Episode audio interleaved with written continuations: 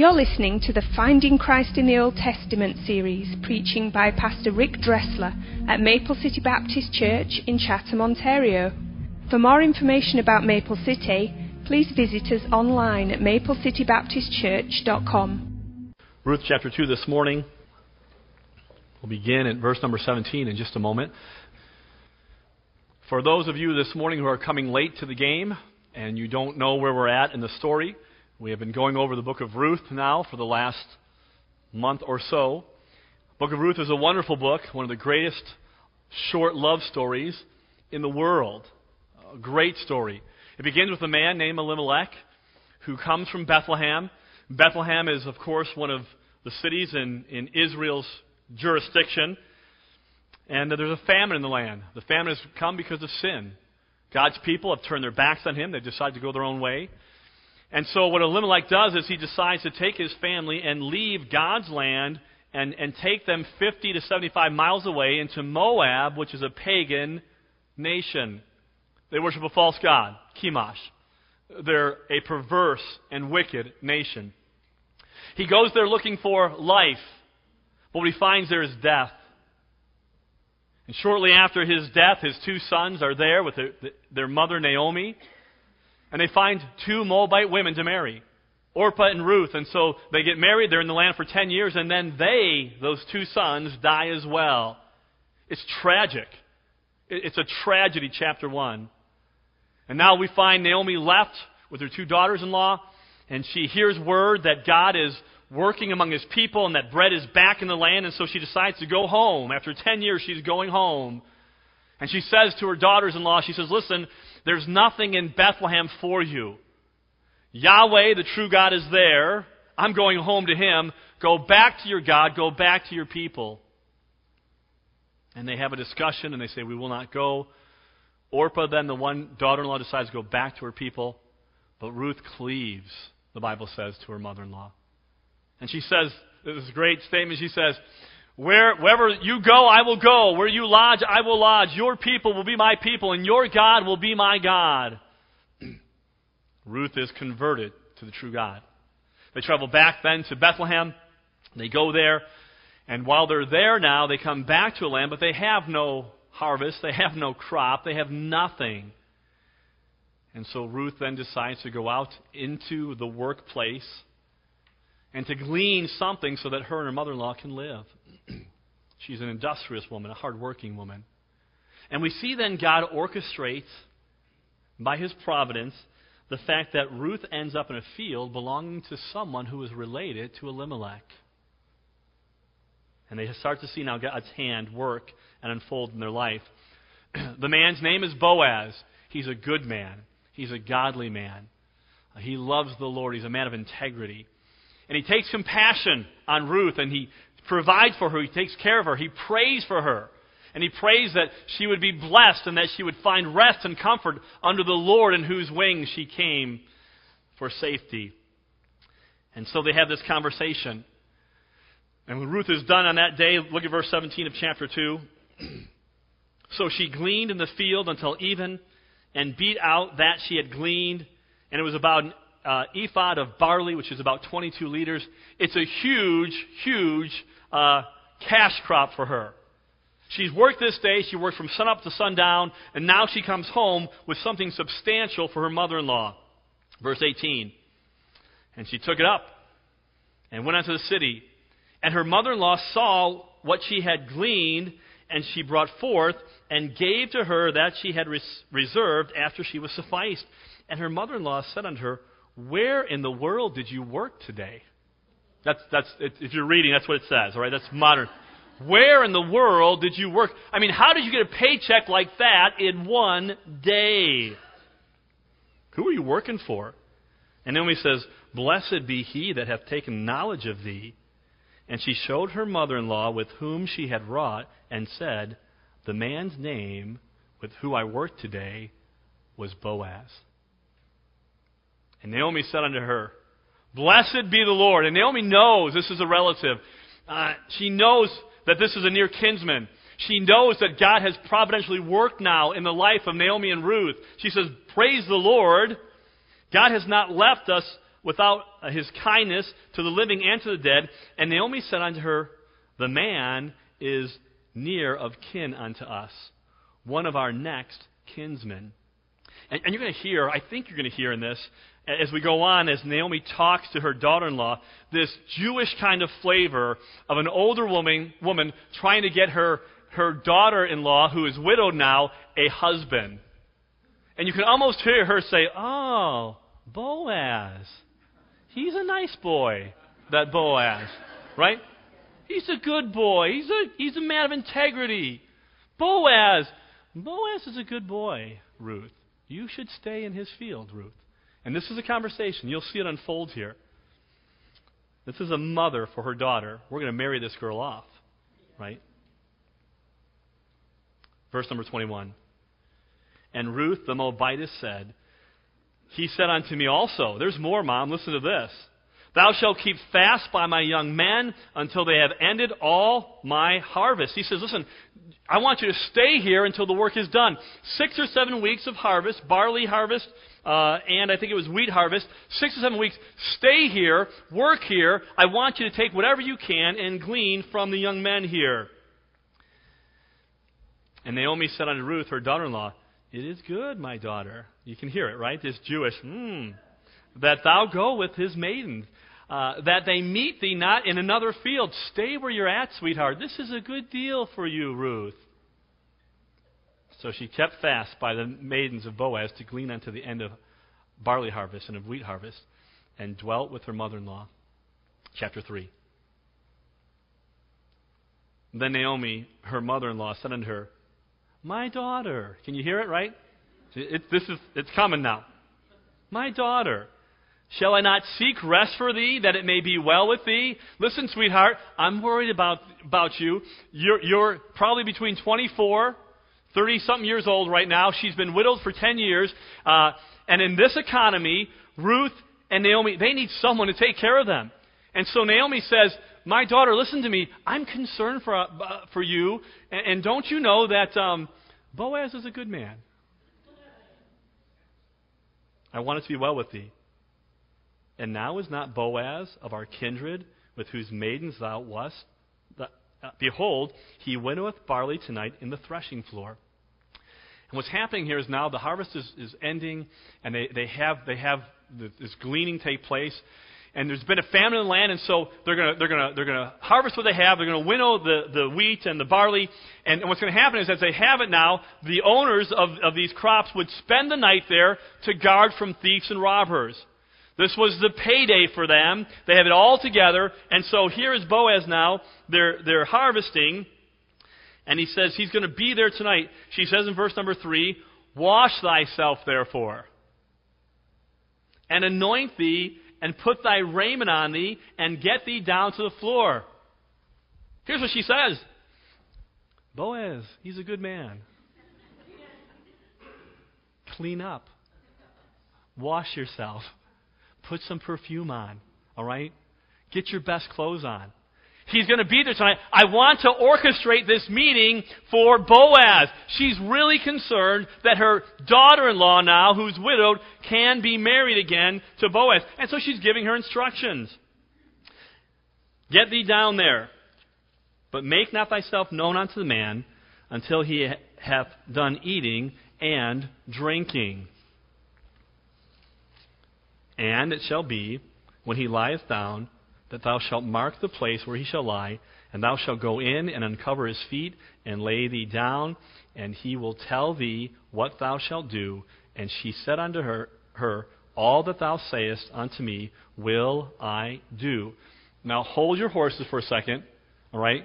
Because your mind right now might be thinking some things that are absolutely wrong. Okay? We'll talk about that in a minute. Here, here's a, a mother in law saying, Listen, go gussy up, wash yourself, get clean, go down there, don't reveal yourself, but when he lays down tonight, lay yourself at his feet while he's sleeping. And in our culture, in our society, think, wait a minute now, this is really bad advice. Is she a floozy? What's going on here? Verse number six. Because there are some people that, that they interpret this the wrong way. Verse 6. I'm going to read verse number 9, then we'll make some comments. And she went down onto the floor and did according to all that her mother in law bade her. And when Boaz had eaten and drunk, and his heart was merry, and he went to lay down at the end of the heap of corn, and she came softly and uncovered his feet and laid her down. And it came to pass at midnight that the man was afraid. He's sleeping, he's out. At midnight, he has this weird feeling that something's not right. Creepy. You know when you're sleeping, you have a sense that something's going on? I, I, I know what kid it was when they were younger. I won't say which one it was because I would embarrass them because they're here this morning. Only two options it's David and Greg, all right? But when Greg was younger,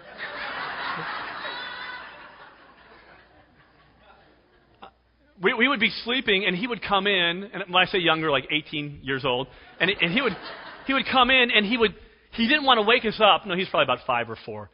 But he'd come in and he would just stare at us. I mean, he'd stand there and stare at us. It's creepy, man. And, and you have this sense, parents, you know what I'm talking about, right? These kids are weird. And they, and they, and they stare at you, and it's like you know you're sleeping this wonderful dream, and it's nice and warm and cuddly, and all of a sudden it's like something's wrong. You open your eyes, there's a kid standing there. And that's what. Boaz is sleeping, and all of a sudden it's like kicking his feet, and something's down there. This is not right. He's afraid. He's nervous. And he said, Who are you? And she said, I'm Ruth, thine handmaid. Spread therefore thy skirt over thine handmaid, for thou art a near kinsman. Now let me just talk to you for a minute, okay? Because there are those who read that passage right there and say, listen, there is, there is something sexual happening here. And I tell you something, there is not. Okay? Let me make some comments to you this morning. And again, my wife is not here. I'm unfiltered, so just hang on.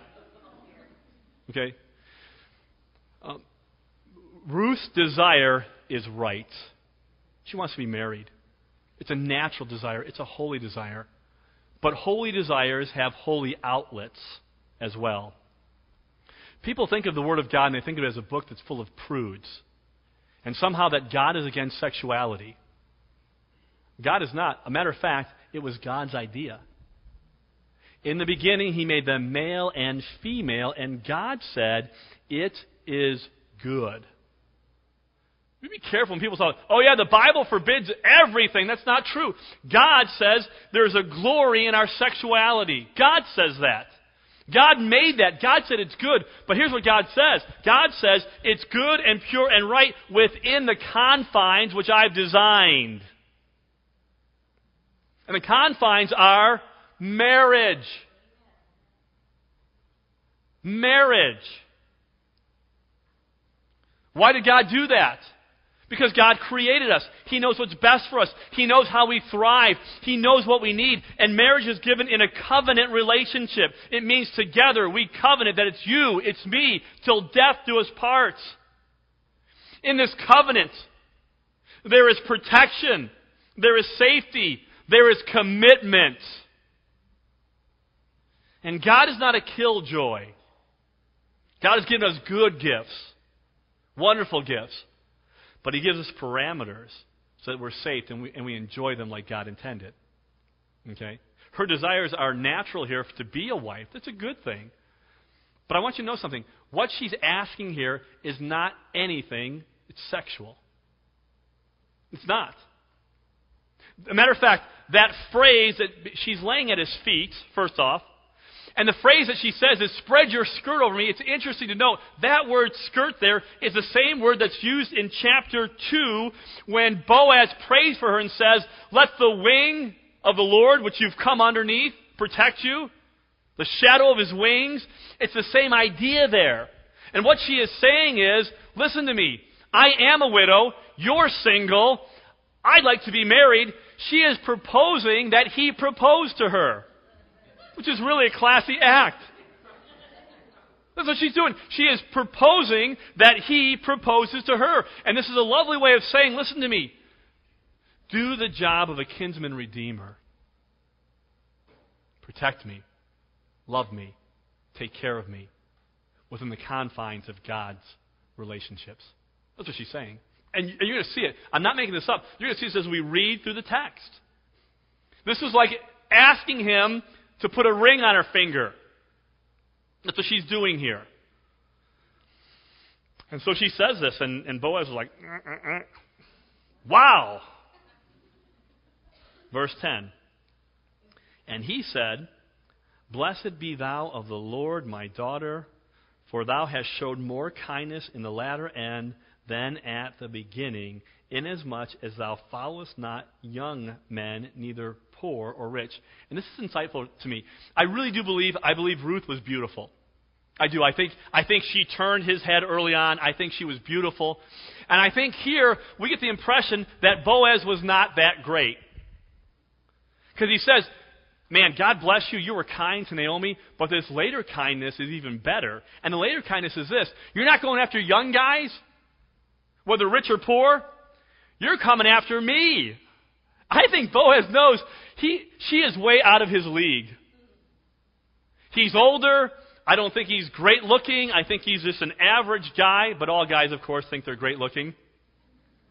I don't know if you've seen this before, but there's a great thing on, on Facebook, YouTube, about the Dove, the Dove commercial with women, how, how women perceive themselves, and they have an artist come in, they sketch a picture as, as, as they describe themselves, and it's always, it's, it's always very critical. And then they have a friend come in, and the friend describes them, and the picture that they make is beautiful. It's, it's really, it's a great exercise. You should see it. For women, it's right on.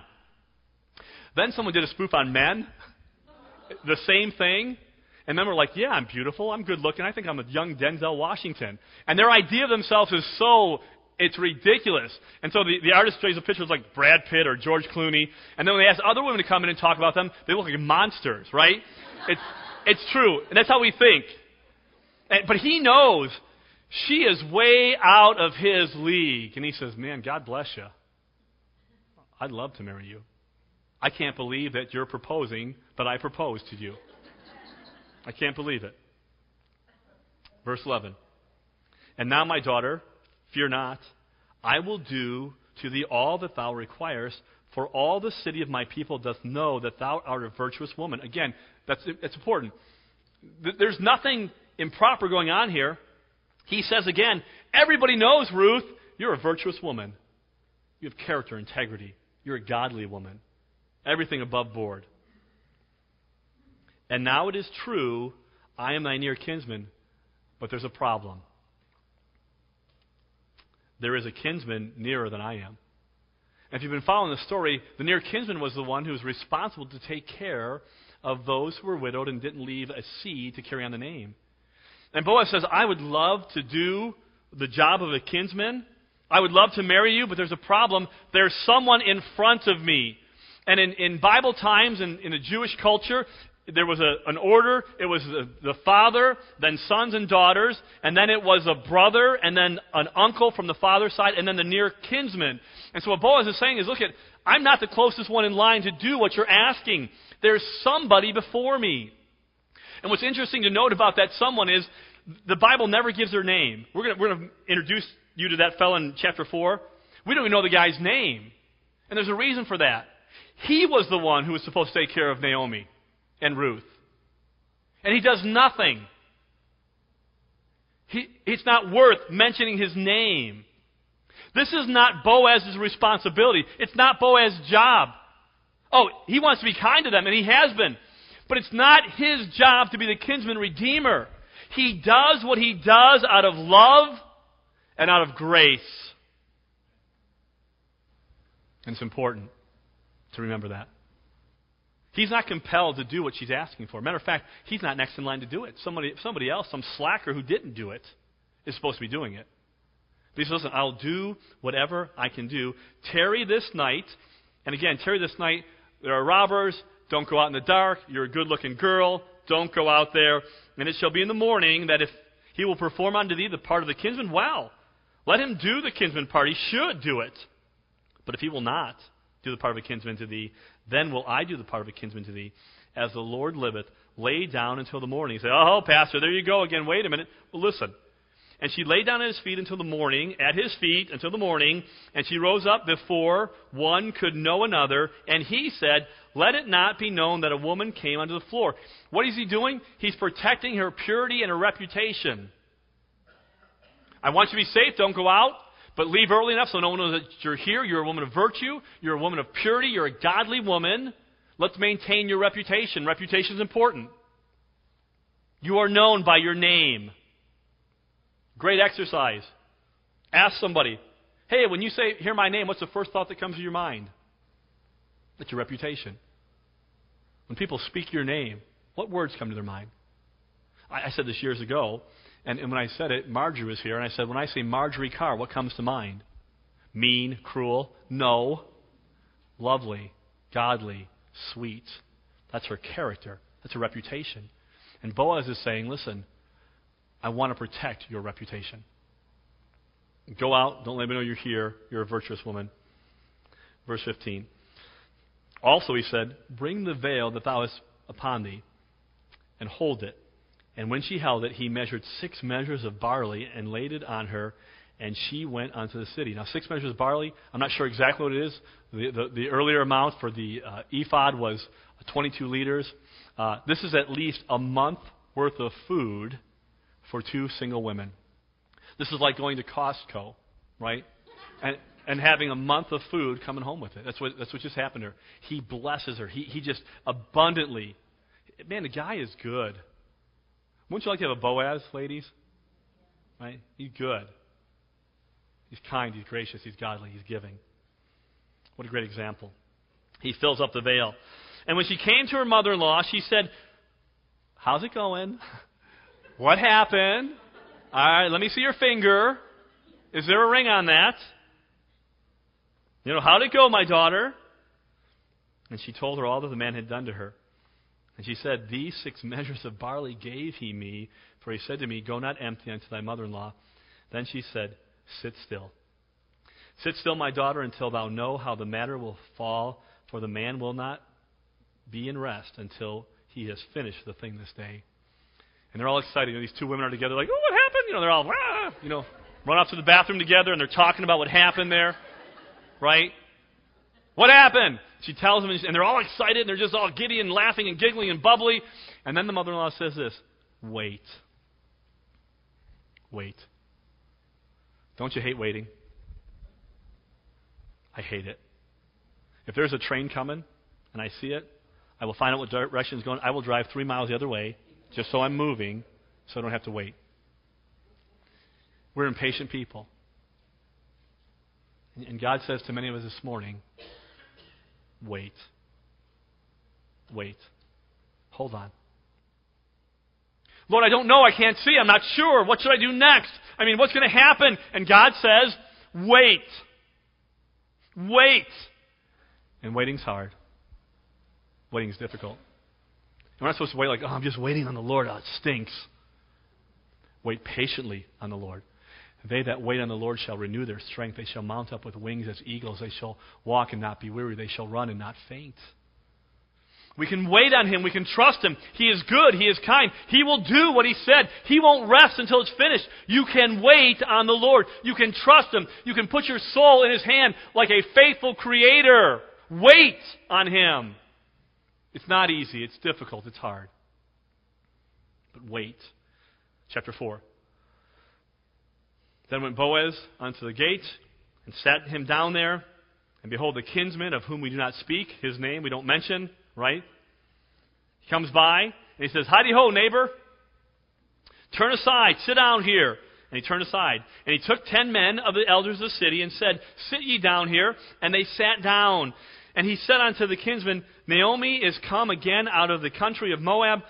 She's selling a parcel of land which our brother Elimelech owned. And, and remember this the city gate is a place, it's like um, uh, the courthouse. It's like town hall. It's where official business was gathered. This is where you do your, your legal work. And so he, he finds this guy, sits down, gets some witnesses, and Look, at, here's what's happening. Naomi's selling some property. we got to do this legally now. Verse 4 and I thought to advertise thee, saying, Buy it before the inhabitants and before the elders of my people. If thou wilt redeem it, redeem it.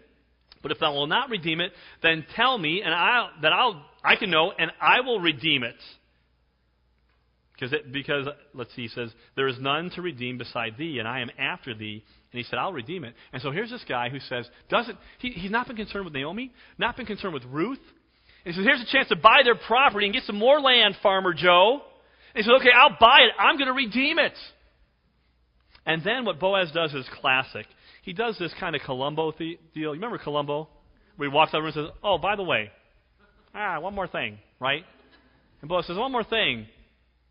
If you buy that field, you've got to purchase Ruth and bring up an heir for her family. The guy says, "Hey, Wait a minute. He says, I have a son. And if I do that, that will mar my inheritance. I'm not going to do that. I'm not going to mess up my part. I'm not going to rock the boat. Forget it. You can buy the land. And so they make the deal. And in Bible days, they to make a deal, they would take off a shoe and exchange it. I know we would think that was weird, but that's what they did. It was a legal, binding contract. The witnesses see it happen, and so they make the deal. Verse number 9. And Boaz said unto the elders and to all the people, Ye are witnesses this day, and I have uh, brought all, I have bought all that was Elimelech's, and all that was Chilion's and Mahon's, Mahlon's, and all the hand of Naomi. Moreover, Ruth the Moabitess, the wife of Mahlon, have I purchased, and that idea of purchase is to redeem, to be my wife, to raise up the name of the dead upon the inheritance, that the name of the dead be not cut off from among his brethren. And from the gate of this place ye are witnesses this day. And all the people that were in the gate and the elders said, We are witnesses. The Lord make the woman that is come into thine house like Rachel and Leah, which two did build the house of Israel. And do thou worthily in Ephrathah, and be famous in Bethlehem. And let thy house be like the house of Pharez, whom Tamar bare unto Judah, of the seed which the Lord shall give thee of this young woman. So Boaz took Ruth, and she was his wife. And when he went in unto her, the Lord gave her conception, and she bare a son. After ten years of marriage, no child, they, they get married, and, and God gives them a son. And the woman said unto Naomi, Blessed be the Lord, which hath not left thee this day without a kinsman, that his name may be famous in Israel. And, and he said, And he shall be unto thee a restorer of life and a nourisher of thine own age. Isn't it amazing how grandchildren change grandparents? says, This kid's going to come, he's going to change your life. He's going to be a nourisher for you. He's going to bless you in your old age. He's going to restore your life. And we see that today. My, my parents, um, they're not the same parents that raised me when I see them with my, my kids, right? It's like, what happened to you? What did you do with my parents? My parents were never like that. They're playing on the floor. They're happy. Oh, they spill something, no big deal. It's like, you didn't do that when I was a kid. So grand, grandchildren do that. That's what they're saying. This kid's going to restore your life. Naomi, what a beautiful, let's talk about tonight. What a beautiful picture. We start with tragedy and emptiness. We come to the end of the book, and there's life and fullness. That's our God. Because no matter where you're at in life when you come to the end of the book, its fullness and joy evermore. Verse 16 And Naomi took the child and laid it in her bosom and became nurse unto it. And the women, her neighbors, gave it a name, saying, There is a son born to Naomi. And they called his name Obed. He is the father of Jesse, the father of David. What a great story.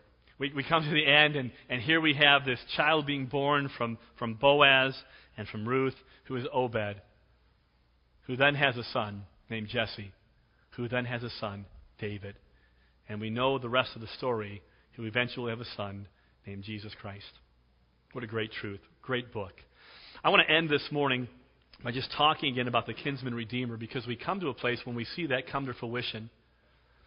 If you remember early in our study, we talked about the kinsman redeemer, the next in line who, was, who, was, who had the right and responsibility to take all of the loss, the ruin, the brokenness, to intervene in the life of those who were damaged and destroyed, and to take it upon himself.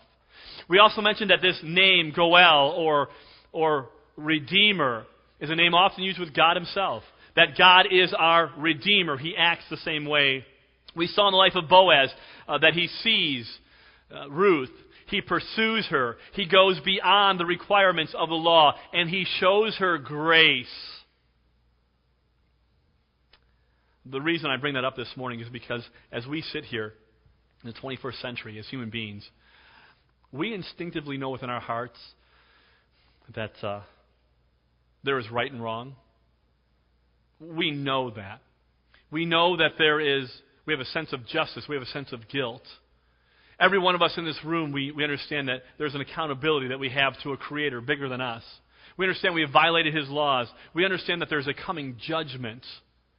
And whether we suppress that or not, we know in our heart of hearts it's there. God has put eternity in the hearts and minds of all men and women. We know that there's something more. We know that there's life after death. We know that there's judgment someday. The New Testament tells us that every man is afraid of death. Whether you admit it or not, is a great unknown. And the heart of every man and every woman longs to appease God or some God because they know they have transgressed his law.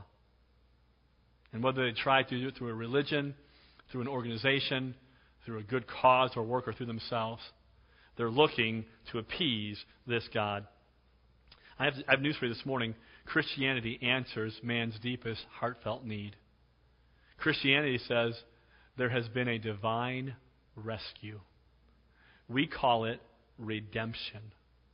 And this is a story we find in Ruth.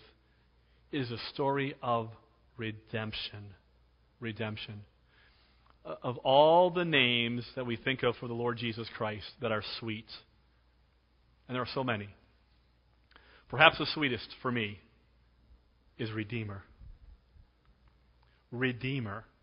Our kinsman Redeemer. The one who purchased us with his own blood. The one who paid the price for my sin. The one who redeemed me. And all of us were in the marketplace of sin, on the blocks, we were sinners, condemned to die, and Jesus Christ redeemed us. He purchased us. He bought us out of the marketplace of sin. Is it any wonder that Charles Haddon Spurgeon calls, calls Jesus our great and glorious Boaz? He takes our loss, our ruin, our brokenness. He intervenes. He takes it upon himself. He sees us. He pursues us. He goes beyond the requirements of the law and he shows us amazing grace. And it is any, any wonder this morning, as we read earlier in 2 Corinthians chapter 5, as Paul reads about redemption, he, he, he, it's almost in ecstasy, he says, The love of Christ constrains me. It, I can't believe it. It blows my mind as I think that Jesus Christ would die for me. His life for mine. How could it ever be?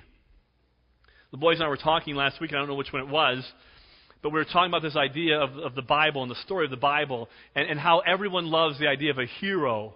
And, you know, the hero comes in and he saves the day, and the damsel in distress, or the innocent party, and the hero comes in and he saves them, and we love that story. But let me tell you a greater story of a hero who comes in, and what he saves is the villain, the sinner, the rebel, the one who has turned his back on God, the one who has spit in his face, the one who said, I will not have this man reign over me. And this hero, Jesus Christ, comes. And he dies for the villain. That's an unbelievable story. That story is almost too good to be true. And yet, this is exactly what Jesus Christ has done for us. This redemption overwhelmed Paul. This thought controlled him. It drove him. It motivated him. He said, The love of Christ constrains me to joyfully serve and worship him. It changed my life. And this morning, as we finish the book of Ruth, we'll finish tonight, but we finish this portion. I want you to think about redemption. The book speaks of the Redeemer redeeming us. And this morning, remember this our Redeemer lives. He lives redeemer. I'm not who I used to be because I've been redeemed. I've been set free. So I'll shake off these heavy chains, wipe away every stain. I'm not the man I used to be. Redemption. This morning, I want to challenge you. Because when Paul thinks of redemption and what Christ has done, that Jesus Christ would actually die in his place, it changed everything. When Ruth was redeemed, it changed everything. And my question this morning is this Why is it that we as believers who every week we come to church, we hear the story, we hear of redemption, we hear of salvation, we know the story. Christ died for our sins. He who knew no sin was made sin for us that we might be made the righteousness of God in him. We know that. But it doesn't change us. My friend, listen to me. Something's wrong with believers who can look at redemption, understand redemption, and understand that Jesus Christ gave his life for you. How is it then that we have men for the last 20 years who have never changed? They're still arrogant. They're still selfish. They're still greedy. They're still men that don't have any integrity. They don't work hard. They're lazy. How is it that we have women who are gossiping and critical, and it seems like nothing has changed in their life? How is it that we have teenagers who, who are great on Sunday, but come Monday morning, you never know they were believers in Christ? How is it that God's people can hear this great truth and it can drive us to our knees, and yet we're not changed by it? Paul said, after thinking about redemption, about our Redeemer, this blessed Redeemer that we have, that we cling to. In light of that, it motivates me, it drives me. And then he says this If any man be in Christ, he's a new creature, he's a new creation. Old things are passed away. Behold, all things are become new. Christian, do you understand redemption? I have a hunch for some of us, we have no clue. Paul said, I thus judge if one died for me, then we are all dead, and that he died for us, maybe we ought to live for him. That makes sense, doesn't it? I mean, that seems reasonable. If, if someone died for me, and not just died for me, but died to pay the price of my eternal death, that just maybe I should live for him. Hey, Christian, Redemption means that maybe you ought to live for Him. And we're wasting our time. And we're wasting our lives. And our conversations and our hobbies and our goals are trite and meaningless and worldly. And I submit to you this morning if that's you, if that's me, and at times it is, then we have lost sight of what it means to be redeemed. You have been bought with a price. And it's not something corruptible like gold and silver, which we think is the most precious thing in the world. And, and, and, the writer of the scripture says, listen, as precious as that is, it is corruptible compared to what you were bought with. You were bought with the precious blood of Jesus Christ. And in light of that, Christian, wake up. We should live a life that pleases Him. We should live a life where we follow Him. We should live a life that means something. It should compel us to live for Him. And so this morning, as we look at the book of Ruth, there is a Redeemer. Jesus Christ, God's own Son, the precious Lamb of God, Messiah. It's, it's Christ. He's given Himself for us. He is our great, glorious Boaz. And we should love Him like Ruth. We should give our everything, our all to Him. And so let me challenge you. Quit screwing around. Quit wasting your life. Quit playing church on a Sunday morning. Don't leave here and just, oh, turn on TV, what's going on in sports? Why don't you think about your Redeemer and think of Him all the day long? I sing, for I cannot be silent. His love is a theme of my song. Our Redeemer. We thank God for Jesus Christ. Allow that thought this morning and for the days to come to change us to radically change us as His people. Let's pray this morning.